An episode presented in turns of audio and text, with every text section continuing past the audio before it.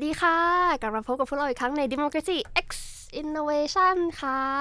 วันนี้ดิฉันขวัญข้าวคงเดชานักวิชาการจากสำนักนวัตกรรมเพื่อประชาธิปไตยค่ะ วันนี้อีกครั้งหนึ่งเราได้แขกรับเชิญสุดพิเศษมาอีกแล้วค่ะ นักวิชาการเช่นเดียวกันค่ะ พี่หมิวนะคะ หรือนักวิชาการปัทมาวดีวิเชียนนิตค่ะ จากพิพิธภัณฑ์พระบาทสมเด็จพระปกเกล้าเจ้าอยู่หัวค่ะ ค่ะ สวัสดีค่ะ น้องข้าวอ่าสัปดาห์นี้ก็มาเจอกันอีกแล้วนะคะใช่ค่ะก็เป็นสัปดาห์ที่ก็ยังไม่พ้นเรื่องโควิดเนาะใช่ถ้าพูดกันยังเบื้องต้นก็ต้องรักษาความสะอาด อย่าตอนนี้ก็พยายามโซเชียลดิส a ทนระหว่างที่เรานั่งกันนี้เราก็ยังพยายามเว้นๆบ้าง แต่ก็ไม่น่าจะเท่าไหร่ ค่ะ ก็เนาะโควิด แต่เราไม่พูดกันเรื่องโควิดละพูดกันมาหลายอาทิตย์ละอาทิตย์นี้เนี่ยเมื่อเราเห็นว่าแบบเฮ้ยตามสื่อหน้าออนไลน์เงี้ยข่าวข่าวมันโหมากมายแต่ไปหมดเลยเรียกว่าแบบ เป็นการหลั่งไหลทะลักเข้ามาของ Data ไม่ว่าจะเป็นข่าวจริงข่าวปลอมโอ้โห ส่งทางไลน์ส่งทางทวิตเตอร์ใน Facebook เต็มไปหมดเลยแล้วทุกคนดูเหมือนเป็นคนที่แบบสามารถเป็นสื่อได้ เราก็เลยมามองว่าเฮ้ยเป็นการตั้งคำถามว่าเรื่องของสื่อเนี่ยการเสนอข่าวเนี่ยมันมีบทบาทที่สำคัญ อย่างมากในชีวิตประจำวันเราเนาะแล้วมันไม่ใช่แค่ในชีวิตประจำวันอย่างเดียว มันยังมีความสำคัญอย่างยิ่งในเรื่องของการเมือง เช่นเดียวกัน เนี่ยค่ะวันนี้เราได้นักวิชาการผู้ที่ชื่นชอบศึกษาเรื่องประวัติศาสตร์มาอย่าง เขาเรียกว่าตัวแม่เลยโหยให้เป็นตัวแม่เลยใช่พูดถึงค่ะสื่อใช่ไหมใช่ก็เลยคิดค่ะว่าเออสื่อเนี่ยเป็นสถาบันหนึ่งของสังคมอืมสังคมจะดีหรือไม่ดีหรือจะพังทลายก็ขึ้นอยู่กับสื่อใช่ใช่เนี่ยเพราะงั้นวันนี้เราได้พี่หมิวมาเนี่ย เราแน่นอนไม่พ้นเรื่องประวัติศาสตร์หรอก เราแน่นอนลองมาคุยกันหน่อยว่า ย้อนกลับไปเนี่ยในเมืองไทยเราเนี่ยสื่อมีบทบาทยังไง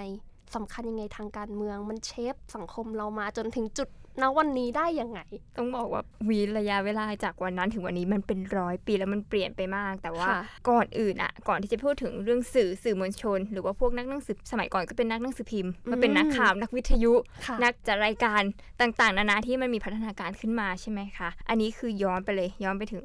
การเกิดขึ้นของธุรกิจการพิมพ์อืมในสยาม คือแต่ก่อนเนี่ยเราไม่เคยมีธุรกิจการพิมพ์เป็นของเราเองนะค่ะคือการเข้ามาของธุรกิจเราเนี่ยมันมาพร้อมกับนักบวชที่เป็นมิชชันนารีอ่าอ่าคนที่นำเข้ามาเขาเป็นคุณหมอค่ะ ชื่อหมอบรัดเลย์อ๋อออืมซึ่งเขาเนี่ยเป็นเจ้าของหนังสือพิมพ์บางกอกรีคอร์เดอร์ซึ่งคือช่วงแรกๆเนี่ยการเกิดขึ้นของสิ่งพิมพ์เนี่ยคือเขามีวัตถุประสงค์ก็คือว่า ก็พยายามที่จะพิมพ์หนังสือพวกที่มันเป็นเอ่อเขาเรียกว่าเป็นตำราทางศาสนาอืมอืมขณะเดียวกันนะคะ มันก็จะมีสิ่งที่มันเรียกว่าวัฒนธรรมการล่าอาณานิคม ก็คือก็จะเข้ามาวิพากษ์วิจารณ์สยาม อันนี้ในยุคต้นรัตนโกสินทร์เลยอะในขณะที่แบบมันเป็นการวิพากษ์วิจารณ์การทำงานของสยามแล้วทีนี้ สยามเราก็ไม่มีอะไรที่จะแบบโต้โต้ตแย้อบใช่ สยามก็เลยคิดว่าเฮ้ยเราควรจะทำยังไง เพราะว่าไม่ว่าจะถูกวิพากษ์วิจารณ์เรื่องศาสนาพุทธค่ะที่บอกว่าเออเป็นล้าหลังอืม ล้าสมัยไปละ เราอยากเขียนคำสอนศาสนาโต้ตอบว่าเฮ้ยมันไม่ใช่นะมันเป็นอย่างนี้เป็นหลักคำสอน แล้วพอจะไปขอตีพิมพ์เนี่ยเขาไม่พิมพ์ให้อ๋อเพราะว่าเจ้าของคือชาวตะวันตกใช่ไหมคะค่ะอะทีนี้ก็คือก็เลยคิดว่าอะเราก็มาตั้ง เพื่อที่จะสู้และตอบโต้ ใช่คืออตอนแรกมันก็ไม่ได้ทันสมัยอะไรหรอก อืมแล้วก็มีการเขียนราชกิจจานุเบกษาสมัยก่อนอืมโต้ตอบเลยค่ะ ซึ่งคนที่แบบพูดได้ว่าฝั่งสยามอะคนที่ตั้งสำนักพิมพ์อะค่ะ ก็ชื่อว่าเจ้าพระยาธิพากรวงศ์เจ้าอืมพญาธิพากรวงศ์ใช่ ก็คือคนนี้เป็นเจ้าพญานะคะค่ะที่ที่พูดไปก่อนหน้านี้ที่บอกว่าอยากพิมพ์คำสอนศาสนาโต้แต่แบบอ่าโต้ไม่ได้ เพราะว่าไม่มีสำนักพิมพ์ก็เลยก็คือสร้างเองเลยสร้างเองก็คือคือในสมัยนั้นก็ใช้แบบวิธีการแบบเป็นแผ่นหินอ่อนสลักเป็นแม่พิมพ์ คือโอ้โหโอ้ยังไม่ไม่ได้ทันสมัยค่ะ ซึ่ง อ่าแล้วทีนี้หลายคนอาจจะคิดว่า เอ๊ะเขาวิพากษ์วิจารณ์สยามได้ แล้วทำไมเขาไม่ถูกจับเลยจ๊ะอะไรอย่างเงี้ยอ่าอ้ำสิ่งเนี้ยคือเวลาเขาวิพากษ์วิจารณ์หรือมันมีสิทธิเสรีภาพไหมมันก็ไม่ได้ไม่สามารถพูดได้ว่าเป็นสิทธิเสรีภาพขนาดเต็มนะเพราะว่ามันมีสิ่งที่เรียกว่าสิทธิสภาพนอกอาณาเขตสำหรับชาวตะวันตกอะค่ะ สิทธิสภาพนอกอาณาเขตคืออะไร อันนี้ให้ความรู้อีกนิดนึง สิทธิสภาพนอกอาณาเขตคือสิ่งที่มันพ่วงมาจากว่าชาวตะวันตกอะค่ะ ที่เข้ามาทำสนธิสัญญากับเราอะ เขาก็จะได้สิทธิว่าถ้าเกิดคดีความอะ เขาไม่ต้องอ่าเออ ไม่ต้องไปขึ้นศาลของเราเขาก็แบบไม่เกี่ยวกับเราเลย ที่อืมเขาที่มีหลายคนวิพากษ์วิจารณ์กันว่ามันเป็นตอนที่ช่วงที่ฝรั่งเข้ามาแล้วอืมทำตัวยังไงก็ได้อ่าเออเขาก็พูด ถ้าแนวชาตินิยมเนี่ยก็บอกว่าเออฝรั่งนี่ทำร้ายประเทศอ่าเรานะแบบมีสิทธิเสรีภาพพูดไม่ได้ไม่เต็มปากว่าสิทธิเสรีภาพคือเขามีสิทธิ์ทำได้ เพราะเขาไม่จำเป็นต้องขึ้นศาลเราไงอืมกฎหมายบ้านเราไม่อไม่ภายไม่ใช่ขึ้นกับเขาไม่ต้องมา ใช่เขาก็เลยฉิวก็วิเขียนพากษ์วิจารณ์ได้ใช่ก็คืออะเบื้องต้นเนี่ยที่มันเข้ามาก็คือฝรั่งเป็นคนเอาเข้ามาก่อนใช่แล้วเอาเข้ามาในยุคอาณานิคม ก็เผยแพร่ศาสนา เผยแพร่ความคิดตัวเองเพื่อที่ใช่หวังจะเปลี่ยนหรือหวังจะใช่ได้อะไรบางอย่าง ใช่ แล้วก็พอจากนั้นนะคะ พอมันเห็นว่ามีสิ่งพิมพ์ต่างๆ ขึ้นมาปุ๊บเจ้านาย บางกลุ่มอืมอะช่วงรัชกาลที่5ยกเจ้านายหัวก้าวค่อนข้างที่เรียกว่าเป็นหัวก้าวหน้าเลยค่ะ ก็จัดการพิมพ์ดารุโนวาดดารุโนวาใช่ดารุโนวาดก็ถ้าแปลเป็นภาษาไทยให้เข้าใจง่าย ๆ ก็คือค่ะว่าเป็นคำสั่งสอนของเด็กอ๋ออืมก็จะพูดถึงแบบสิ่งที่มันเปลี่ยนแปลงนอกโลกค่ะก็พยายามแบบพูดถึงความเปลี่ยนแปลงนอกโลก เช่นแบบการมีปาริเมนต์สหรัฐอเมริกาอะไรอย่างเงี้ยอันนี้คือที่ที่พูดถึงเพราะว่าเคยอ่านมาบ้าง ไม่ได้อ่านทั้งหมดอ่าดารุโนวาดช่วงรัชกาลที่ห้าก็คล้ายๆกับข่าวๆว่าเอ้ย ข้างนอกบ้านสยามเรามีอะไร ใช่ก็จะเห็นว่าในช่วงแรกคือพวกการพิมพ์เนี่ย มันก็จะเป็นคนที่อยู่ในวงการเนี่ยก็จะเป็นพวกชนชั้นเจ้านายอ่าแล้วก็นักธุรกิจการพิมพ์พ่อค้าอะไรอย่างนี้มากกว่านะคะ คนที่อาจจะเรียกว่ามีทรัพยากรในการเข้าถึงใช่สิ่งพวกใช่นี้ซึ่งก็ต้องอธิบายต่อไปอีกค่ะ อันนี้เมื่อกี้อยู่ช่วงรัชกาลที่ห้าค่ะไล่ขึ้นมารัชกาลที่หกอะทีนี้นะคะ พูดมาถึง รัชกาลที่ 6 ซึ่งกิจการการพิมพ์ของอืมสยามเนี่ยก็เจริญรุ่งเรืองอย่างมาก เกิดหนังสือพิมพ์แบบอืมพรึบพรับในสยามจุดนะไฟคะติดและโอ้เป็นธุรกิจเป็นใช่ใช่เป็นธุรกิจไปเลยค่ะเพราะว่าแล้วก็ที่สำคัญนะคะ รัชกาลที่ 6 เนี่ยท่านก็ใช้หนังสือพิมพ์นะคะ ในการพูด ตอบโต้กับประชาชนอือืมมแล้วก็ประชาชนเนี่ยที่เป็นปัญญาชนเนี่ยก็เขียนตอบโต้แล้วก็โต้แย้งกับพระองค์อย่างคึกคักทำให้ยุคนี้หนังสือพิมพ์เนี่ยจะอยู่จะแบบคึกคักมีชีวิตชีวามาก ค่ะ ใช่ ก็เป็นช่องทางในการ ติดต่อกันช่องทางหนึ่ง ใช่ใช่นะคะ แล้วก็นอกจากนี้นะคะ ก็จะบอกไปว่าช่วงรัชกาลที่6เนี่ยมีการเขียนบทความทางการเมืองจำนวนมาก มีการใช้นามปากกาอืมดังนั้นนะคะ พอมาถึงยุคนี้ปุ๊บหนังสือพิมพ์เนี่ยก็จะเคลื่อนย้ายมาจากการเป็นเวทีที่ต่อสู้ทางวัฒนธรรม ระหว่างสยามกับอือฮึต่างชาติอะกับตะวันตกอะอ๋อเออเป็นการต่อสู้ทางเรื่องการล่านิคมที่ค่ะพูดมาช่วงต้นนะคะ เปลี่ยนมาสู่เป็นเวทีสู้ทางการเมืองอ๋อออืมก็ แต่ใช่เป็นเวทีสู้ทางความคิดทางการเมืองแต่ว่าตรงเนี้ยมันก็ยังกระจายกันอยู่ไง แต่ว่าอืมยังไม่มีสิ่งอาชีพที่เรียกว่าอาชีพนักหนังสือพิมพ์อ่าอ่าเดี๋ยวเดี๋ยวก็คือมันกำลังจะเกิดขึ้นละค่ะอันนี้คือมันเป็นแบบเขาเรียกว่าเป็นบริบทที่ทำให้แบบอะ เกิดนักหนังสือพิมพ์ขึ้นมา ก็คือจุดเริ่มแรกเป็นเพราะตอบโต้ฝรั่ง แล้วพอใช่ตอนหลังก็เริ่มมีการตอบโต้เป็นการช่องทางสื่อสารประกาศใช่ความแนวคิดทางการเมืองใช่บ้างใช่เพราะว่าช่วงนี้คือการเมืองอย่างที่แบบครั้งที่แล้วที่พูดไป ถ้าคนฟังอะจะค่ะจะจำได้ว่าอ๋อ ปฏิวัติข้างนอกก็ข่าวก็เข้ามาค่ะ เกิดการเปลี่ยนแปลงยังไงข่าวก็เข้ามาในอืมสยามอืมนักหนังสือพิมพ์อะก็มีหน้าที่เอาข่าวนั้นมาเขียนลง แล้วก็เผยแพร่อ๋อแล้ววิพากษ์วิจารณ์อืมอืมนั่นแหละ แต่ว่า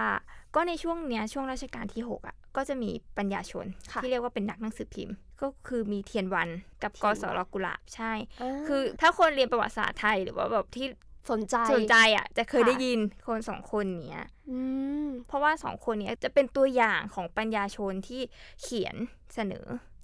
ว่าเอ้ยอยากให้สยามอะมีปาริเมนต์อันนี้พูดอย่างรวมๆนะค่ะอะไม่ได้เชฟว่าใครเขียนอะไรไปบ้างอะอืมแล้วก็หนึ่งในสองเนี่ย ถูกจับแล้วก็ถูกขังลืมโอ้ เนี่ยเป็นการเสียสละมากเลยแบบการแบบอยากให้บ้านเมืองมันก้าวหน้าไป ก็เลยเขียนออกมา เขียนออกมาแล้วถูกขังลืม ขังลืมมีใช่มีขังลืม แต่ก็ยังเขียนต่อไปอีกโอ้โหเวลาอยู่ในคุกหรือว่าออกมาเงี้ยคนก็ลุกเลย ใช่ใช่ก็เป็นก็ผลงานแบบเอออย่างเงี้ตำนายนที่ใช่ใช่คือเขาคือคิดว่าเขาคนยุคนี้ที่เป็นปัญญาชนเขาคงมีไอเดียที่เกี่ยวกับว่าเฮ้ยเราอะเป็นส่วนหนึ่งที่จะทำให้ชาติเราอะพัฒนาค่ะความก้าวหน้า คืออยากเข้ามายุ่งกับการเมืองอ๋อคือคือต้องเข้าใจว่าทำไมสมัยนั้น คือคนที่เป็นปัญญาชนหรือระดับล่างๆอะค่ะถูกการออกมาจากการเมืองเพราะว่าคำว่าการเมืองอะมันหมายถึงว่าการแชร์อำนาจให้กับทุกคนอะคือไม่รู้นะ ว่าใครจะได้อะไรเท่าไหร่ขึ้นอยู่กับว่าจะดีลกันยังไง แต่ว่าอ่าการเมืองคือพูดถึงการแชร์ แต่ว่าสมัยรัฐสมบูรณาญาสิทธิราชเนี่ยมันไม่มีการเมืองก็คือว่าอำนาจเนี่ยอยู่ที่พระมหากษัตริย์ ค่ะ อืม คือจบประชาชนก็เหมือนที่เราคุยกันเอในอครั้ง EP ที่ที่แล้แล้ววใช่ คือลักษณะคือจะเป็นอย่างไงค่ะการเกิดขึ้นการเมืองคือ เออ มันอันตรายต่อระบอบอ่าอืมแหมวนไปตั้งไกล ทีนี้เออคือกลับขึ้นมารู้จักกับคนที่ทำให้เกิดอาชีพ นักหนังสือพิมพ์อืมเขาเรียกว่าจิตวิญญาณอาชีพ จิตวิญญาณใช่ คือเป็นไปไม่ได้เลยที่จะไม่พูดถึงคนคนนี้ คือกุหลาบสายประดิษฐ์ โอ้โอ้เนี่ยใช่ไหมชื่อถ้าเกิดเราชื่อสวยนะกุหลาบตอนสแรวยกมากนึกว่าเป็นผู้หญิงที่จริงโนใช่ใช่ผู้ชายจ้า ตอนต้องเกรินกันเลยตอนเด็ก ๆ ที่ยังไม่ได้รู้เรื่องรัฐศาสตร์อะไรมาก ก็แบบกุหลาบสายประดิษฐ์เฮ้ยเขาเป็นผู้หญิงเขียนนิยายรักหวานอะไรอย่างนี้หรือเปล่าชื่อแบบอืมเพราะเหลือเกิน ไม่คือเขาคนเนี้ยเขากุหเป็นลาบใครกันกุหลาบสายประดิษฐ์อะเป็นนักคิดนักเขียนชื่ออมดังค่ะคือเป็นคนสำคัญเลยในประวัติศาสตร์ของเรา เพราะว่าเขาอะเขียนทั้งนิยายอืมหนังหนังสือพิมพ์ นิยายก็จะเป็นนิยายที่แบบรวบรวมความต้องการ คือที่แสดงให้เห็นว่าความต้องการและความเปลี่ยนแปลงทางสังคมและเศรษฐกิจ ในช่วงบ้านเมืองที่มันเปลี่ยนอ๋อผ่าน เหมือนเป็นนิยายที่แบบสะท้อนชะสังคมออกมาใช่ คืออมีคุณอุปการต่อแบบต่อคนในปัจจุบันที่จะอ่านปุ๊บแล้วย้อนกลับไปทำความเข้าใจในอดีตในช่วงอ๋อที่คุณกุหลาบวัเขาฒมีนชีวิตธรรมเป็นยังไงสภาพใช่สังคมค่านิยมในช่วงนั้ใช่นใช่เศรษฐกิจความคาดหวังของเขาอ่าเป็นยังไงค่ะอืมอันนี้เดี๋ยว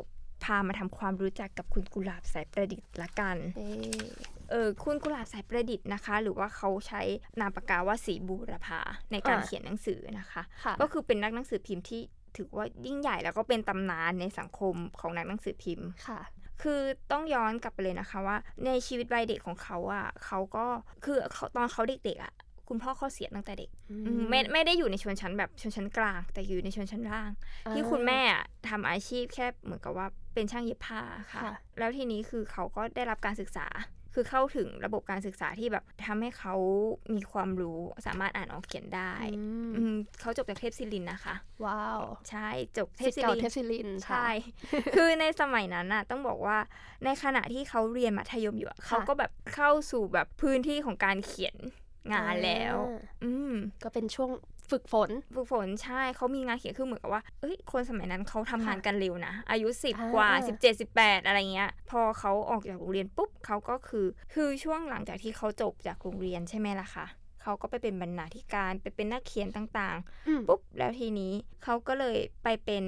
ผู้ช่วยบรรณาธิการหนังสือเสนาศึกษากับแผนวิทยาศาสตร์ ซึ่งอันนี้มันเป็นส่วนของงานที่มันเกี่ยวข้องกับข้าราชการ แต่ว่าเขาอะไม่ได้เป็นข้าราชการนะคะอ๋อแต่แต่แค่เขียเขานถึง แต่แค่เข้าไปเป็นผู้ช่วยบรรณาธิการอ๋อเอออย่างนั้นที่แบบคือวารสารอะไรพวกนี้มันเป็นของโรงเรียนในร้อยไง ก็คือ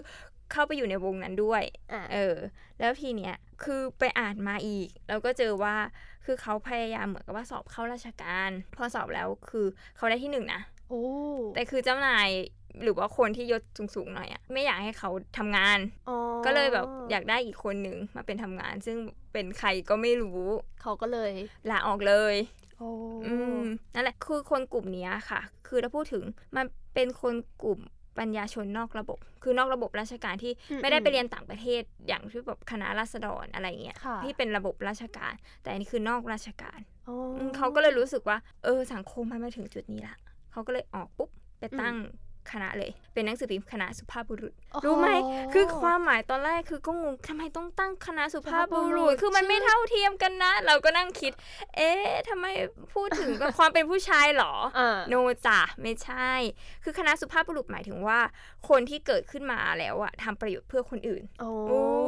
เป็ดูนยังหล่อมากหล่อหล่อหล่อเลยแหละ ที่แบบรู้ความหมาย แล้วคือการเกิดขึ้นของคณะสุภาพบุรุษค่ะเนี่ยก็คือก็จะรวบรวมการเขียนงาน การเมืองอือฮึแล้วก็เขียนเรื่องสั้นอ่าอืมแล้วก็คือก็เชฟกันอะเชฟมาค่ะเป็นแบบ กลุ่มคณะเป็นนักเขียนหลายคนในนั้น อืมแล้วก็พยายามผลักดันให้อาชีพเนี้ย อาชีพนักเขียนนักหนังสือพิมพ์เนี่ยค่ะค่ะ มีจรรยาบรรณเป็นสิ่งหนึ่งที่เป็นอาชีพ เพราะว่าต้องเข้าใจว่าอาชีพในสมัยนั้น คืออาชีพมันก็ไม่มีมีไม่กี่อาชีพ คือที่เห็นเป็นรูปธรรมมากสุดก็ราชการอะไรอย่างเงี้ยอะอ่าอันนี้คือเป็นอาชีพอิสระหรือว่าเป็นฝั่งธุรกิจอืมถ้าปัจจุบันก็อาจจะฟรีแลนซ์ใช่แล้วคือเขาต่อสู้มากเลยนะเขาไม่ได้มีเงินทุนมากแต่คือ พออันนี้เจ๊งเขาก็แบบพยายามเขียนโอ้โหแล้วก็บอกบอกไปเลยนะคะว่า ใครที่เขียนมาลงกับเขาอะเขาอะจะมีค่าตอบแทนให้โอ้โหก็หมายความว่าเออมันเป็นลักษณะของงานอาชีพละค่ะ อืม คือคุณกุหลาบสายประดิษฐ์เนี่ย คือเป็นคนที่พูดได้ว่าเขียนงานที่ส่งผลกระทบต่อสังคมอะ่ะอืมมาก คือก่อนปฏิวัติอะจำได้เลย คือตอนเรียนเนี่ยอาจารย์สอนพูดถึงมนุษยภาพเราก็แบบมนุอะไรษยภาพ ใช่ มันคืออะไรอืมมนุษยภาพคือบทความขนาดยาวของคุณกุหลาบสายประดิษฐ์ ที่เขียนเป็นตอนยาวนะค่ะตอนแรกอะจำได้ว่าเขียนลงในหนังสือพิมพ์ชื่อไทยใหม่ แล้วอืมหนังสือพิมพ์โดนโดนปิปิดดแต่คือไม่ได้ปิดปิดไม่กี่วันอ่าแล้วก็แบบย้ายไปลงสีกรุง หนังสือพิมพ์อีกที่หนึ่งค่ะก็แบบเขียนเป็นขนาดความเรียงยาวเลย คือถ้าสรุปคือว่าบทความมนุษยภาพเนี่ยเป็นการตั้งคำถามกับสังคมกับคนในสังคมเลยนะว่าค่ะคือคนในสังคมอะควรมีสิทธิเสรีภาพยังไงเราควรมีโอ้ความเท่าเทียมกันได้ไหม คือการพูดอย่างเงี้ยในสมัยนั้นน่ะ คือเราสมัยเนี้ยควร appreciate มากเลยนะ เหมือนว่าเขาเป็น OG ในเรื่องบุกเบิก เรียกร้องสิทธิเสรีภาพ ใช่คือการพูดถึงความเท่าเทียมในลักษณะที่สังคมที่แบ่งคนเป็นชนชั้นน่ะอืมคือมันเป็นเรื่องใหญ่มากเลยนะโอ้เราก็เป็นเรื่องเสี่ยงใช่มากๆด้วใช่ยแต่คือว่าต้องเข้าใจว่าลักษณะสมัยนั้นคือคนอะเริ่มเรียกร้องความเท่าเทียมกันละค่ะไม่ว่าคุณจะเป็นใครยังไง คุณควรมีสิทธิ์ที่จะเป็นข้าราชการ ควรจะได้สิทธิ์ได้รับการศึกษาได้ความรู้เฮ้ยนั่งนั่งหนังสือพิมพ์คือทำหน้าที่กันขนาดนี้เลยนะโอ้โหก็เรียกว่าบทบาทของนักหนังสือพิมพ์ในยุคนั้นนี่คือแบบเป็นอืมตัวท็อปในการเชฟสังคม ใช่คือการเผยแพร่ทั้งความรู้ค่ะวิพากษ์วิจารณ์รัฐบาลอะอืมอืมแล้ว ทำกันเข้มข้น เข้มข้นเข้มข้นมากอย่างแบบอุ้ยเขากล้าวิพากษ์วิจารณ์นะการแบบคอร์รัปชันอะไรอย่างเงี้ยโอ้โหสมัยนั้นคือเหล่านี้มันชี้ให้เห็นว่าการเกิดขึ้นของการมีนักหนังสือพิมพ์อะค่ะมันทำให้สังคมมันเกิดการเปลี่ยนแปลงยังไงอือหือคนที่แบบปัญญาชนที่อ่านออกเขียนได้อะเขาก็รับเอาความรู้ตรงนี้มาอืม แล้วก็มาคิดมาวิเคราะห์เป็นของตัวเอง มันก็ส่งผลกระทบกับสังคมใช่ไหมล่ะใช่อืค่ะมอืมเนี่ยชี้ให้เห็นเลย แล้วคืออันเนี้ยคือแค่ส่วนหนึ่งของชีวิตที่ช่วงแบบระยะเปลี่ยนผ่านของสยามใช่ไหมระหว่างสยามที่มีระบบเก่ากับระบบใหม่อะไปจนถึงช่วงหลังกับการปฏิวัติ 2475 ใช่ไหมค่ะที่นำไปสู่การมีระบอบรัฐธรรมนูญเนี่ยคุณกุหลาบสายประดิษฐ์เนี่ยก็เข้ามาอยู่ในแบบโลกของ หนังสือพิมพ์ทางการเมืองอือืมมก็แบบคือหลังปฏิวัติเนี่ยหนังสือพิมพ์จะเกิดขึ้นมาเยอะมาก เกิดขึ้นมาทั้งที่วิพากษ์วิจารณ์ระบบใหม่ด้วยก็มีนะอ่าเออเกิดขึ้นในเพื่อเผยแพร่อุดมการณ์ทางการเมืองใหม่ ก็มีวิพากษ์วิจารณ์คือมันเยอะมากจำได้ที่ว่าหลังปฏิวัติแล้วก็จะมีสำนักพิมพ์หนึ่งที่ตั้งขึ้นมาวิพากษ์วิจารณ์ระบอบใหม่ มีมีได้รับเงินทุนสนับสนุนจากแบบอีกฝั่งตรงข้ามค่ะมีมันมีเรื่องอย่างนี้อยู่เสมอเออเออเออ ใช่ไหมคือมันมีเรื่องแบบได้รับเงินจาก ฝั่งตรงข้ามการมาสนับสนุน แต่ถ้านักหนังสือพิมพ์ดีอะอย่างคุณกุหลาบสายประดิษฐ์อะคือเท่าที่อ่านมาเขาบอกว่าเขาไม่รับเงินทุนเลยนะเขายืนด้วยแบบลำตัวเอแข้งงตัวเอง แล้วเขายึดถือความจริง อืมเขายึดถือความจริงเลสุยภาพนะบุรุษค่ะใช่เขาแบบเขาบอกว่าเขาพยายามไม่ยุ่งเกี่ยวไม่เกี่ยวข้องกับขบวนการทางการเมืองค่ะยกเว้นเอ่อเสรีไทยอ่าอะเขาไปอยู่ในเสรีไทยด้วย อันเนี้ยแหละค่ะ คือก็ชี้ให้เห็นว่าอ๋อคนที่เขามีจิตใจมุ่งมั่นที่จะเป็นนักหนังสือพิมพ์เป็นสื่อมวลชนชั้นดี ที่จะทำให้เกิดการเปลี่ยนแปลงทางสังคมเนี่ยมันเป็นยังไง อืมอืมคือเนี่ยเดี๋ยวขอเล่าอีกนิดนึงจะบอกว่าหลัง ปฏิวัติปุ๊บแล้วคือ period ของ ประวัติศาสตร์การเมืองมันจะยาวเนาะค่ะเขาอะไฟนะโอ้โหไฟกับสังคมที่แบบเขาไม่เห็นด้วยอะอ่าฮะเขาเคยถูกจับเข้าคุกประมาณแบบกี่เดือนประมาณ 3 เดือน เนี่ยต้องบอกเลยนะคะว่า นอกจากเขาจะเขียนแล้วก็พูดถึงเรื่องการเมืองต่างๆ มาเนี่ยเขาอะก็ไปสะดุดผู้มีอำนาจโอ้โหอืมนั่นแหละก็ถูกจับกุมครั้งแรกเนี่ยปี 2485 เพราะว่าเขาว่าไปวิพากษ์วิจารณ์จอมพลปอโอ้ตายแล้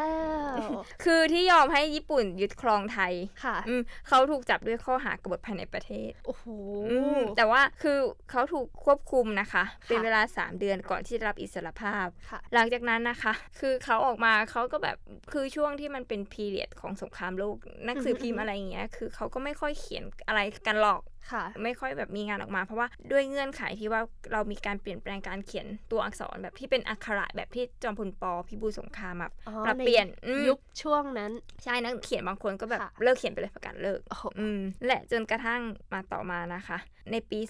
2495 ถูกจับอีกแล้วโอ้โหอันนี้คือ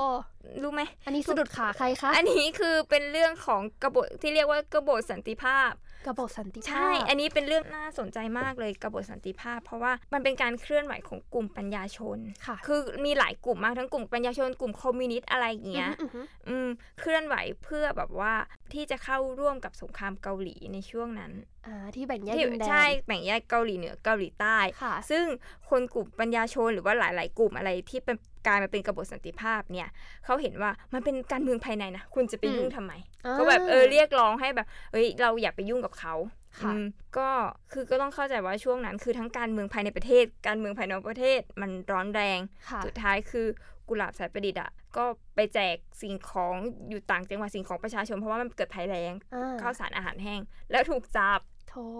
เออ เพราะว่าเป็นหัวเรี่ยวหัวแรงในการพยายามผลักดันเรื่องนี้อ่าวิพากษ์วิจารณ์เรื่องนี้มันเป็นกลุ่ม อันนี้เรื่องกระบวนสันติภาพนี่คือมันมีดีเทลเยอะมากอันนี้ดูแค่นี้ก่อนคร่าวๆคคร่าวๆร่าวก่อนๆก่อนว่ามันมีอย่างนี้คือโดนจับเนี่ยในข้อหาเป็นกบฏต่อค่ะประเทศแล้วก็โดนจับโอ้แล้วนี่ก็ถูกขัง จนกระทั่งอืมได้รับนิรโทษกรรม ในช่วงกึ่งทศวรรษปี 2500อะค่ะ โอ้อืมอืมประมาณสี่ปีได้ประมาณนั้นนะคะ ถูกจับโอ้แล้วก็ขัง พอออกมาปุ๊บ เจอปฏิวัติอีกรอบ 2501 เขียนอะไรอีกไหม ไปจีน ไปอยู่จีน รีภัยทางการเมืองไปมีอยู่พัฒจีนนาเมือง ใช่ เนี่ยแหละอืมเป็นชีวิตคร่าวๆของค่ะคุณกุหลาบสายประดิษฐ์ คือมันไม่ใช่ว่าการต่อสู้ทางการเมืองแล้วจะทำให้เราแบบเจอเหตุการณ์อย่างนี้ บางทีก็การเจออะไรแบบเนี้ยมันทำให้คนรุ่นหลังอะค่ะเวลามาอ่านมาเห็นอะไรแบบเนี้ยค่ะ รู้สึกเฮ้ยมันมีคนเสียสละเพื่อเอออุดมการณ์ขนาดนี้รู้สึกถึงจิตวิญญาณ ใช่ passion ใช่คือแบบเออมันก็มีคนที่ทำอะไรแบบนี้ค่ะจริง ๆ ด้วย ก็ถือว่าเป็นบุคคลหนึ่งในหน้าประวัติศาสตร์ไทยที่มีคุณค่าต่อการจดประเทศชาติ ใช่มีมีคุณค่ากับการจดจำของคนใช่ชุดค่ะคือคนรุ่นหลังอะควรมารู้จักว่าเออคนที่เป็นปัญญาชนคนตัวเล็กตัวน้อยหรือแบบอะไรอย่างเงี้ย คือเขาผลักดันให้ประเทศเราก้าวหน้ามาค่ะถึงทุกวันนี้ยังไงบ้างโอ้โหอืมเรานะ เวลาพูดถึงการเปลี่ยนแปลงประเทศหรืออะไรแล้วก็นึกถึงปฏิวัติสยาม ใช่ หรือแบบในเรื่องอื่นๆใหญ่อืมๆความจริงถ้าเกิดเรามาดูจุดเล็ก ๆ อันเนี้ยใช่ ซึ่งบางทีมันอาจจะเราอาจจะรีเลทหรือแบบเข้าถึงได้มากกว่าในเมื่อเราเองก็เป็นคนเล็กๆแล้วถ้าเกิด อย่างตอนนี้ที่มันมีกระแสความต้องการที่จะสร้างความเปลี่ยนแปลงในสังคมอืเราอาจจะมาดูตรงนี้ก็ได้ว่าเฮ้ยพลังของคนเล็ก ๆ ที่เขามีจิตวิญญาณจิตมุ่งมั่นเนี่ยมันก็สามารถทำให้เกิดการแตกต่างหรือเปลี่ยนแปลงได้ใช่ ในเรื่องของสื่อเองก็เหมือนกันที่พี่พูดถึงว่ามีโอ้โหอำนาจสำคัญมากเลยนะเนี่ยตั้งแต่อาณานิคมที่เข้ามาแล้วเราเขียนตอบโต้ เพื่อที่จะพยายามไม่ให้แบบคนหันไปเห็นดีเห็นงานกับสิ่งที่ฝรั่งพูด หรือทางด้านการเมืองที่หลายคนอาจจะพูดว่าเออมันเป็นการชักจูงหรือนู่นนี่นั่น หรือการที่คนแบบมีอำนาจสามารถครอบครองสื่อได้ก็เท่ากับครอบครองการเข้าถึงความรู้ของผู้คนใช่โอ้โหเพราะงั้นเรื่องของสื่อนี้ไม่ใช่แค่แบบการกระจายข่าวสารเลยนะใช่มันมีส่วนสำคัญในการรับรู้ของผู้คน รับรู้ไม่พอแล้วมันยังเชฟการตัดสินใจของผู้คน ขึ้นอยู่กับเซตข้อมูลนั้นอีก โอ้โห แล้วปัจจุบันเมืองไทยเราเนี่ย ข้อมูลหลั่งไหลมากมายสำนักข่าวอื่นใช่อื้อหือคือตัดสินใจกัน ไม่ทันเนี่ยเฟกนิวมานี่ๆใช่ใช่ ไม่รู้เราจะเชื่อใครดีใช่ไหม ใช่ค่ะ อย่างโคโรนาเนี่ยทุกคนเลยค่ะ โคโรนาเนี่ยเราหันไปทางไหนก็มีข่าวเรื่องนี้เรื่องนี้เรื่องนี้จนหลายคนบอกว่าต้องปิดหน้าสื่อปิดรับข่าวกันบ้างใช่ไม่งั้นจะประสาทกินกันไปก่อนเนาะ ก็ฝากเอาไว้นะคะ วันนี้เราก็ได้ความรู้อย่างมากเลยค่ะ ในเรื่องประวัติศาสตร์การเมืองไทยกับสื่อที่มีบทบาทสำคัญสำคัญยิ่งกว่าที่เราคิดกัน แล้วก็อยู่รายรอบตัวเราอย่างมากมาย ก็ยังไงก็อยากให้ทุกคนลองไปหาศึกษาคุณกุหลาบสายประดิษฐ์เพิ่มเติมนะคะ ยังไงก็เป็นบุคคลที่น่าจดจำและควรศึกษา อย่างยิ่ง แล้วก็หวังว่าจะรักษาสุขภาพให้รอดพ้นจากโควิดกันไปได้ แล้วก็ประเทศไทยเราขอให้สิ่งศักดิ์สิทธิ์ต่างๆสวดมนต์คุ้มครองให้โควิดผ่านหายพ้นไปจากประเทศเรานะคะ ยังไงก็วันนี้ก็ขอบคุณมากเลยค่ะ แล้วก็เดี๋ยวมาติดตามกันใหม่ในอาทิตย์หน้าค่ะ สวัสดีค่ะ สวัสดีค่ะ